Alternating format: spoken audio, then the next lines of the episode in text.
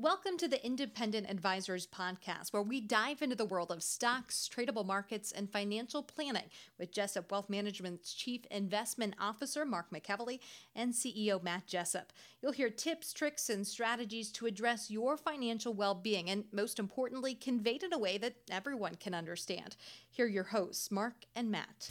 Welcome, everybody, to the fourth episode of the Independent Advisors Podcast. I'm here with Matt Jessup and uh, I'm Mark McEvely, where we bring you every week um, current events, uh, things to talk about in the financial news, um, talk about the economy and tradable markets, um, and tips, tricks, and strategies that could uh, benefit you um, and in your financial life. So, um, as always, I wanted to get started by saying good morning to you, Matt. Good morning, Mark. We're in the middle of, uh, or I should say, starting of earnings season, so it's getting kind of hectic around here, isn't it? I love it. I'm in my element. you are. You definitely are. So, with that being said, uh, being at earnings season, just want to give everyone a quick update uh, on the markets this year and the major indexes that we track. And these numbers as uh, are, are as of the close on July 17th. So, um, for the month, the S&P 500 index is up 1.45 percent up 19.05% for the year. The Dow Jones Industrial Average is up 2.41% for the month and up 18.18% for the year. The NASDAQ is up 2.24% for the month and 23.36% for the year. The Russell 2000 index is down 0.88% for the month and up 15.82% for the year. The international index, uh, United States, is down 0.17% for um, the month and up 12.25% for the year. Uh, moving on to the Treasury yields, uh, the three month Treasury yield currently sits at 2.14%, the two year Treasury yield at 1.83%, and the 10 year treasury is sitting at 2.06%. So we still are in that yield curve inversion uh, when you look at the three month and the 10 month. Yeah, I think the big thing, Mark, is getting that 10 year back over 2%. percent mm hmm You know, we were briefly under that. It's a psychological level. So it's just interesting to see as that um, goes back over two that tends to be maybe a little bit of a, of a risk on trade for stocks. Right, at least for the short to medium term. Exactly. Yeah. Um, so moving on to big news headlines and current events uh, from the week. I know Matt, you had a uh, an article you wanted to share on uh, Q2 GDP that came out of China recently this week. Yeah, it was published on uh, CNBC um, on Sunday. Uh, it was from July 14th. Uh, came out late in the evening. It was posted that they showed their lowest quarterly growth in 27 years. Their economy grew at 6.2% in the second quarter of this year. And that came in line with expectations. But what you're starting to see is um, their exports are starting to get, I think, hurt by some of the U.S. tariffs. Mm-hmm. And you know, as we've talked about in the last couple of podcasts, you currently have this trade truce, let's call it. And you know, the longer that this persists, I think it puts more and more pressure on the Chinese government to, to play ball. And are they going to try to wait out Trump until his next election? We will see. Mm-hmm. But um, it's interesting how you know we're kind of telegraphing this, and then in a little bit I have some other information that kind of also hints that their exports are getting hurt. Yeah, so it's it's one of the not one of the first articles, but it's the first thing we've heard in a long time that you know this trade war isn't just hurting the U.S. It's exactly hurting China. Exactly. And I think eventually it's going to start to trickle throughout other countries in the world too. Yep. Um, so you know, just because most of the articles are centralized around. Um, you know how it's hurting the U.S. I think it's starting to have a bigger impact on the global economy too and couple that with the inversion on the three month and the 10 year treasuries, um, you know, down the road, maybe not short term or in the next couple of months, but that almost is a perfect storm for a recession, possibly. Absolutely. So, um, So moving on to articles and uh, tweets and research from the week. I know Matt had a couple of other things he wanted to talk about, so I'll kind of just let him run. Um, starting off with some tweets uh, that caught your eye, Matt. Yep, I'm going to start with uh, one from the Wall Street Journal. Um, it was an article that's titled uh, "Manufacturers Move Supply Chains Out of China." And um, this was uh, last updated July 14th in the evening around 7 p.m. It, what it talks about is how U.S. manufacturers are shifting production to countries outside of China as trade tensions between them uh, continue to stretch on. But specifically, a couple of things caught my eye. First was imports from China uh, to the U.S. fell 12% in the year through the end of May. So I thought that was very interesting.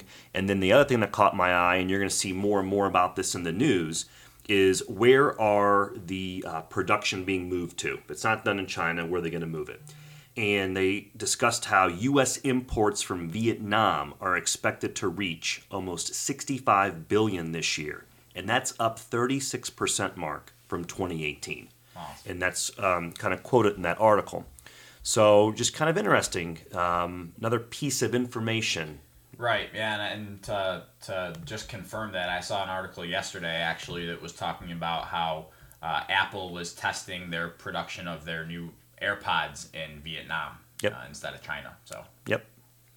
Uh, the next one I had had to do with um, an updated statistic on negative yielding debt. Um, this was posted uh, by Zero Hedge on July 14th. Um, it's a famous uh, blog within the trader community, you could say, Mark. And it just discussed how um, 13.4 trillion now in global debt, or about 25% of the total outstanding, is at a negative yield. And we were quoting some statistics just recently on one of the podcasts, and I think the article we were quoting had it around 11 um, uh, Right. trillion. So just interesting as we start to get these updated statistics and to wrap your mind around how people are willing to lock their money up for a negative return. exactly, exactly. So I just it just kind of blew my mind. Yeah, it's um, it's interesting because people are willing to lose money on something because they're that um, concerned about the near future that they're willing to take a negative two or negative three percent yield over possibility of losing a lot more than that. But there's also the upside that they might miss if we continue this secular bull market that I still believe that we're in right now. Sure. And where are you seeing this? You're seeing this in Europe, where they have a lot of uh, low, low economic growth. This is happening also in Japan, low, low economic growth.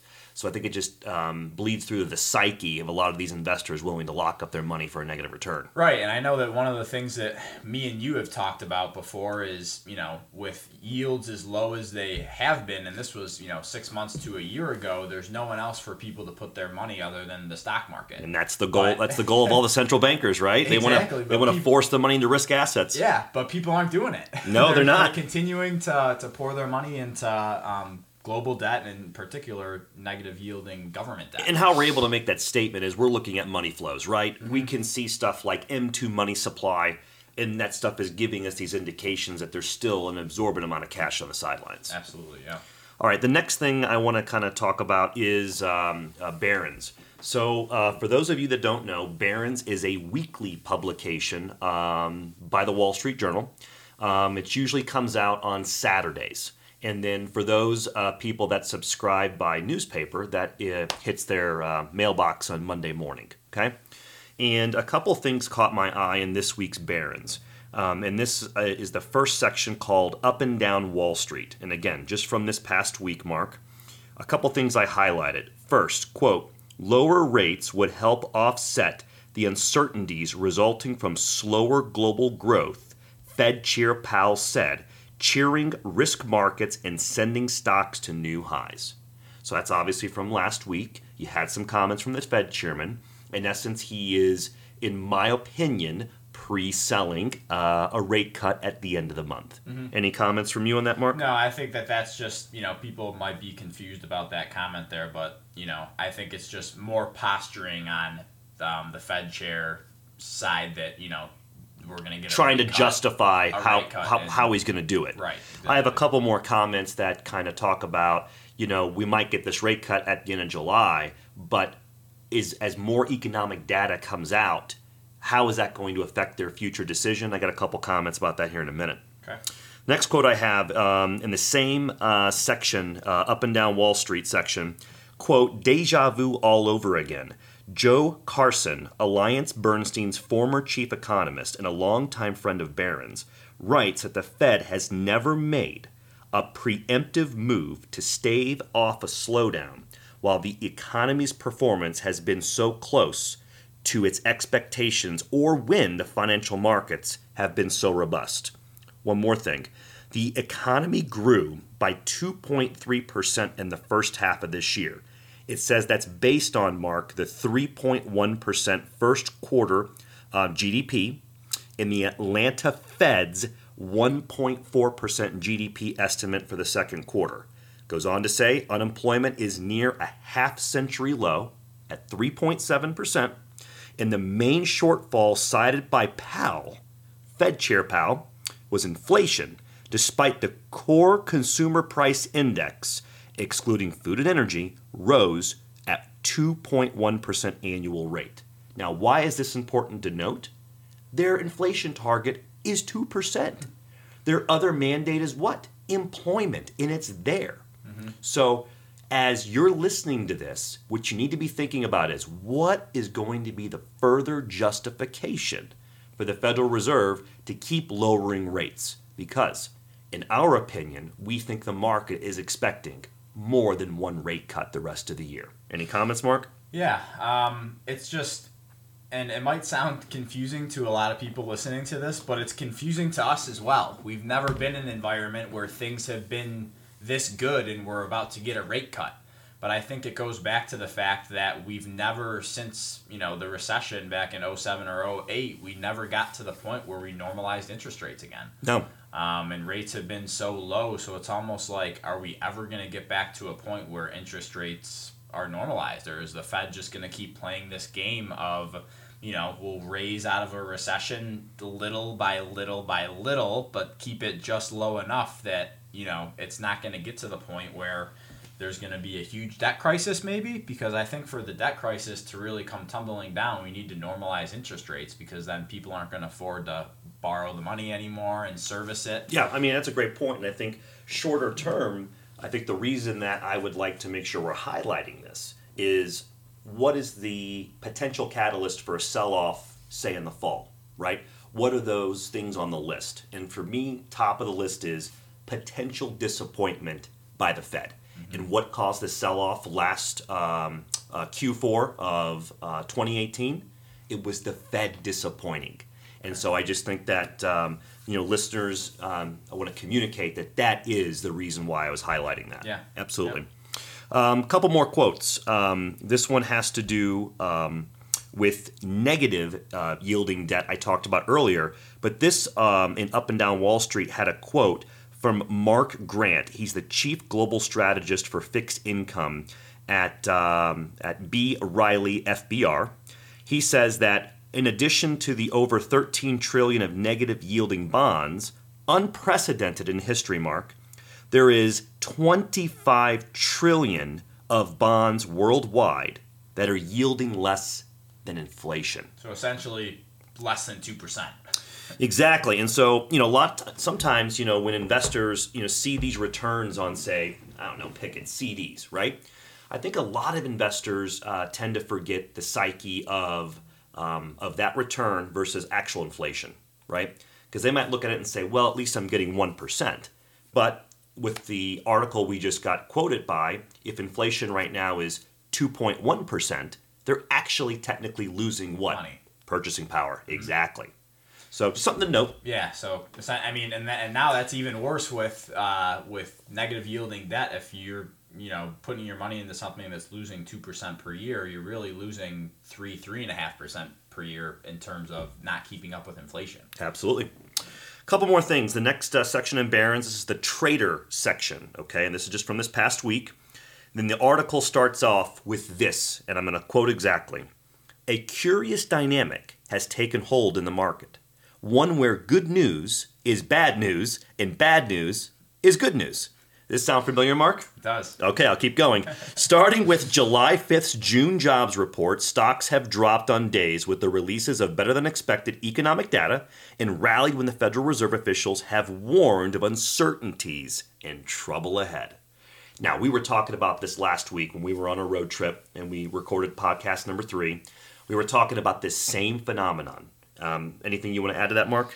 Um, just that it's it's it's tough to see that you know at least my opinion on it is that the Fed has the influence to kind of play this game of you know the economy's good but we want to sustain the expansion so we're going to use all of our tools to sustain the expansion but it's just like is this going to go on forever They Is- can't. it, They it can't. can't i mean um, And we're going into an election year, which they tend to not make major monetary policy changes during an election year. Exactly, and I just think I think that we should have normalized interest rates a long time ago. Sure. Um, but I think the problem you're going to have is this debt problem uh, is going to keep getting bigger and bigger and bigger and bigger. And um, you know, if people can, uh, you know, borrow money at this low of rates for forever, then the people that really can't afford to be doing it are going to do it more and more, and that's how bubbles and recessions happen. You're ahead of me, exactly. Um, so That's how it starts, That's right? why I think the Fed just needs to walk a fine line of, you know, sustaining the expansion with not creating these massive monetary bubbles that we've seen them do it in the past. Yeah, I mean, so I'll just throw this out there. The other part of the trader article I wanted to quote is this quote, while certainty showing signs of slowing, the U.S. economy doesn't seem to require an immediate supportive monetary policy response. Unemployment remains close to a half century low, 3.7%, um, according to the Atlanta Fed model, and a 1.4% real GDP growth in the second quarter, and manufacturing surveys, though weaker, remain in expansion territory. But the Fed appears to be intent on getting ahead of any potential. Yeah. Um, couple things I also want to throw out there in the article quote while the fed clearly is pessimistic about upcoming u.s economic conditions investors greatest focus now this earnings season may be the company's own assessment of their future forward guidance and management commentary as they report earnings right now mark may help investors decide whether the first half of 2019's stagnant earnings are just a lull or if they are merely a waiting before another down leg in the second half. Yeah, and I think the interesting thing that you have this earnings season too, Matt, is that everyone can use the China trade war as an excuse for why earnings weren't as good, even if they were, if they weren't. Yep. Everyone can use that excuse. So That's think, right. It's free know, pass right now. If you guys are listening to these uh, earnings reports or just following some of the headlines, most of these companies are going to say, "Well, it's been super challenging conditions because of the U.S.-China trade war." You know, businesses were uncertain in making decisions, hence they didn't buy as much. Uh, there was a couple, I think, uh, a notable rail stock, railroad stock that quoted that. And it'll be interesting because the more companies that use, let's just throw it out there, that excuse for missing earnings, the ones that don't miss earnings will probably be very well rewarded in this type of environment. Yeah, absolutely, absolutely. All right, two more things from Barron's, and then we'll move on, uh, Mark. The next one is from the section um, in Barron's called the striking price. Okay, and the title of the article is "Playing the Next Fed Rate Move." You see a common theme here? Fed, Fed, Fed, Fed, Fed. Okay, sorry, it's just important. So this next thing I'll quote is um, it says, "quote Steve Sosnick, he's Interactive Brokers chief strategist, says right now the market is telling you that it loves the Fed put." and that there's no inflation except in financial assets, which benefits those who hold financial assets.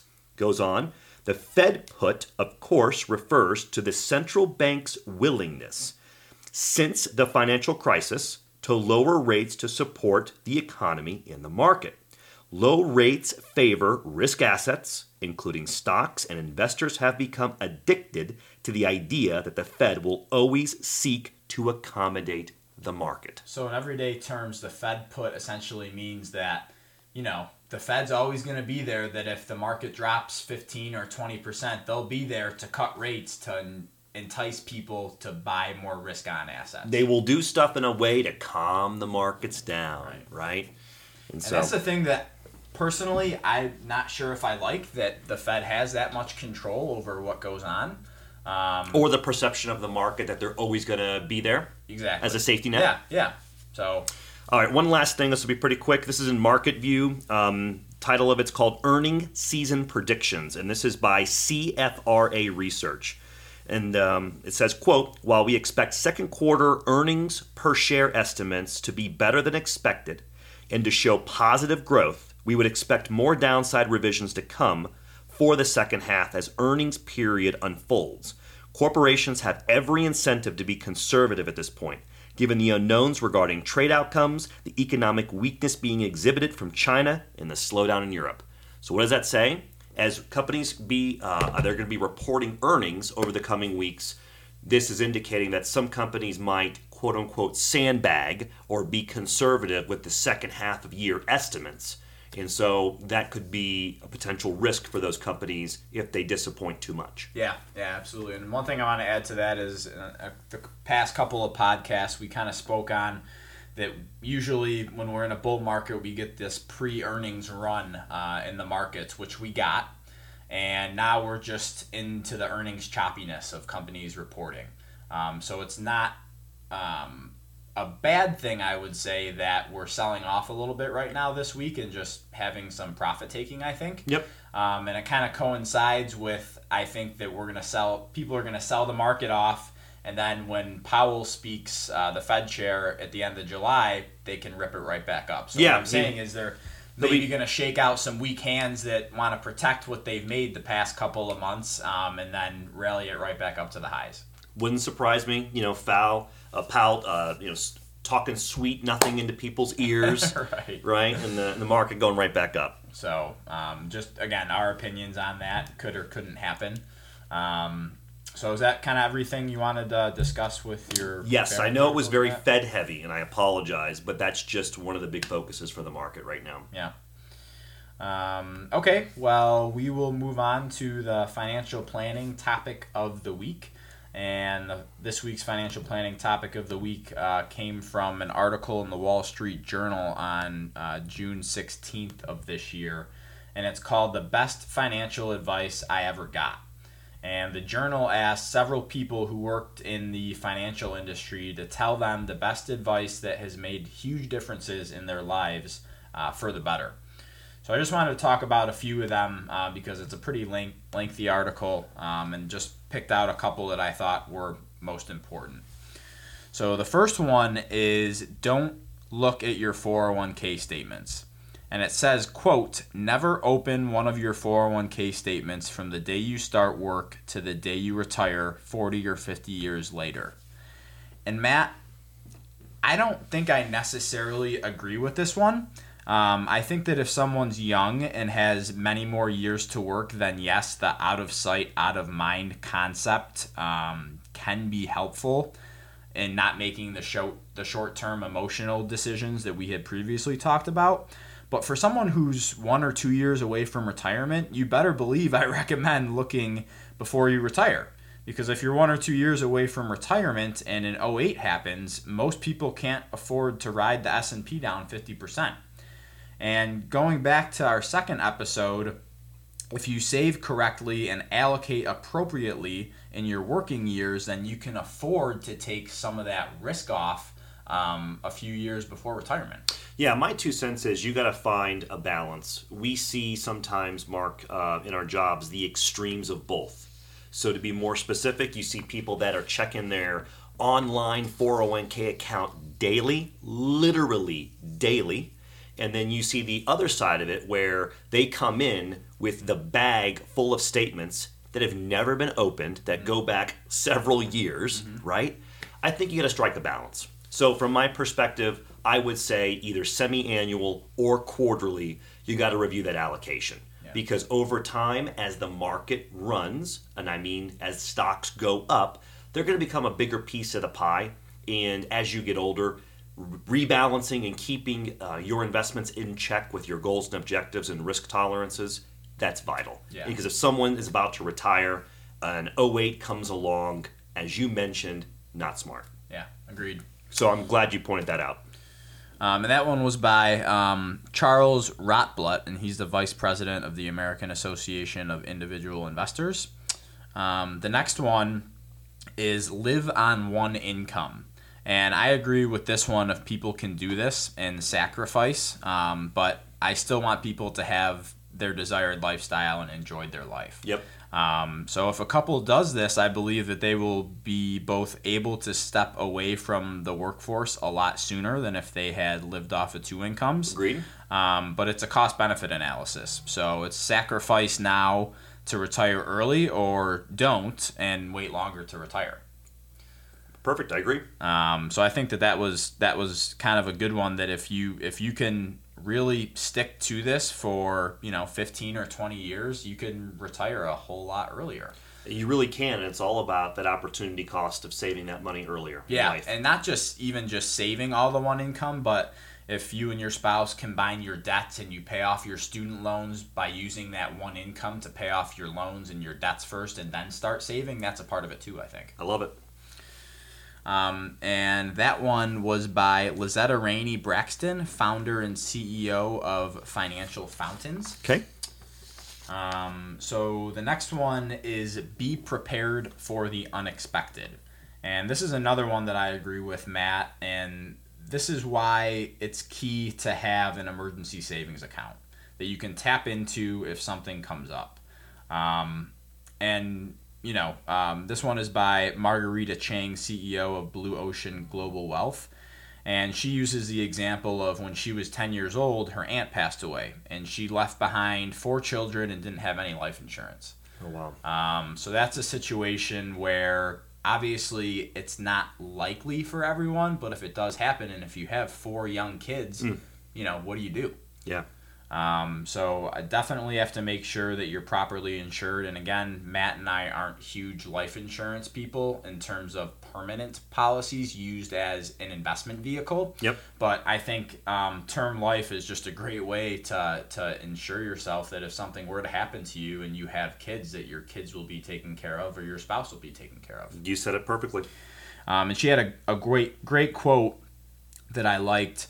Uh, and she said, He later explained, and this was the person that gave her the advice. He later explained to me that just because you don't plan for unfortunate events, it doesn't mean they won't happen. That's right. So Yep. you need, to be prepared for that. And remember, sometimes when someone is not making a decision, they're actually making a decision. Exactly. Yep. Um, you have anything else, Mark? Yeah. Uh, a couple more here. I didn't want to jump in front of you. Um, Yeah, no, you're good. Um, follow a formula for retirement saving. And again, this is one that I agree with because my opinion is it's much easier to save for retirement when you have checks and balances and you're following a plan. So even grabbing a friend or your spouse or a family member to keep you in check um, to make sure that you're saving properly. Love it. I think that if you have, um, you know, these yearly checks and balances, if you have a financial plan per se, you can keep yourself in line and make sure you're doing the things that you need to do rather than just saying, hey, I'm going to save a couple hundred bucks this month and save 50 bucks this next month. Um, being more consistent about it, I think, will help in the long term. That's right, and I think it helps uh, keep people on track and motivated and know where they stand. I think one of the common um, concerns of a retiree or a, um, a pre-retiree, I should say, is am I on track for a certain income goal at a certain age, right? Right. And without a, a, a written financial plan mm-hmm. that is then trackable, it's really impossible to answer that question. Yeah, or without a client giving us, hey, I'm going to contribute $100 a month for the next 30 years. If they say, well, I'm going to do, you know, 100 bucks here, 100, pro- 100 bucks there, it's very difficult for us to give an estimation of what retirement can look like for them. Absolutely. So you just have to be consistent with it, I think. Yep. Um, and that one was from um, Maddy Dychtwald, author and co founder of think tank and consultancy agency Wave. And the last one I wanted to talk about, Matt, was don't be a copycat. And this one is uh, is cool, and they say don't mimic the investments and trades of others just because they appear to know something. You don't know their situa- their own situation, and they don't know yours. And I wholeheartedly agree with this because everyone's financial situation is different, right? Yep. Because some people may have the money to day trade options and some people may not.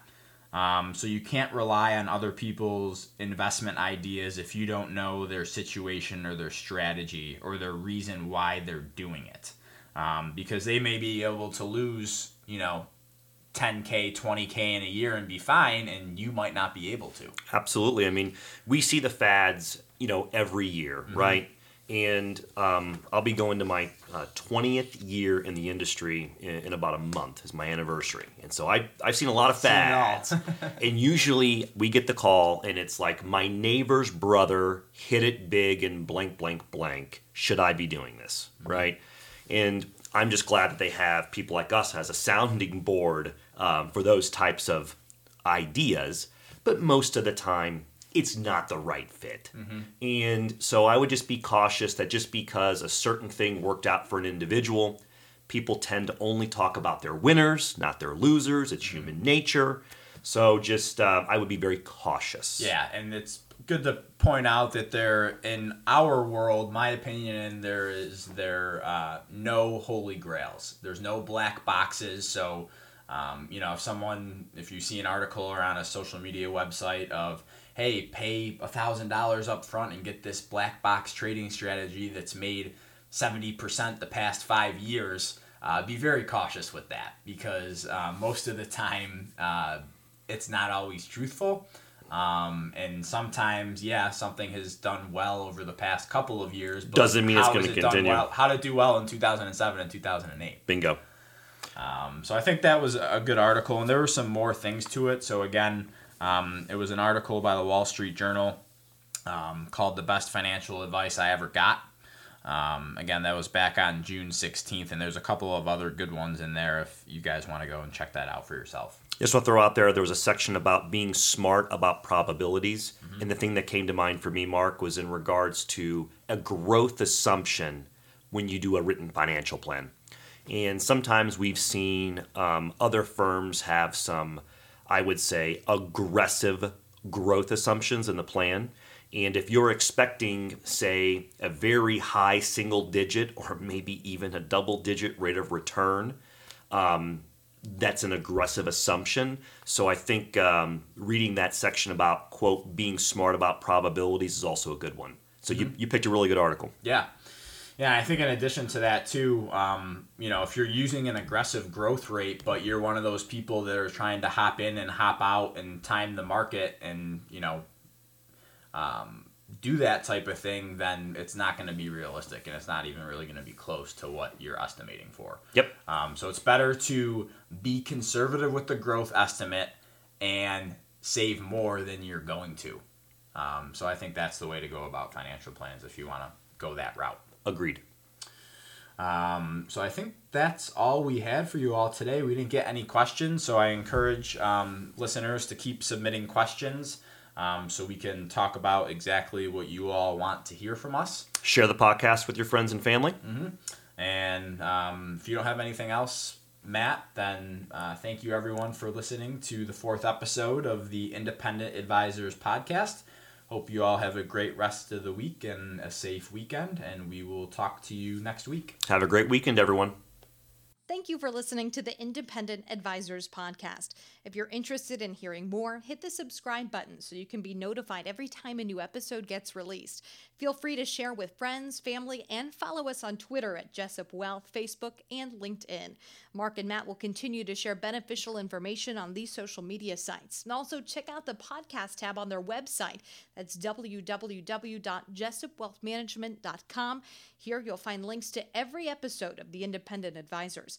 Have questions or topics you want to discuss on the show?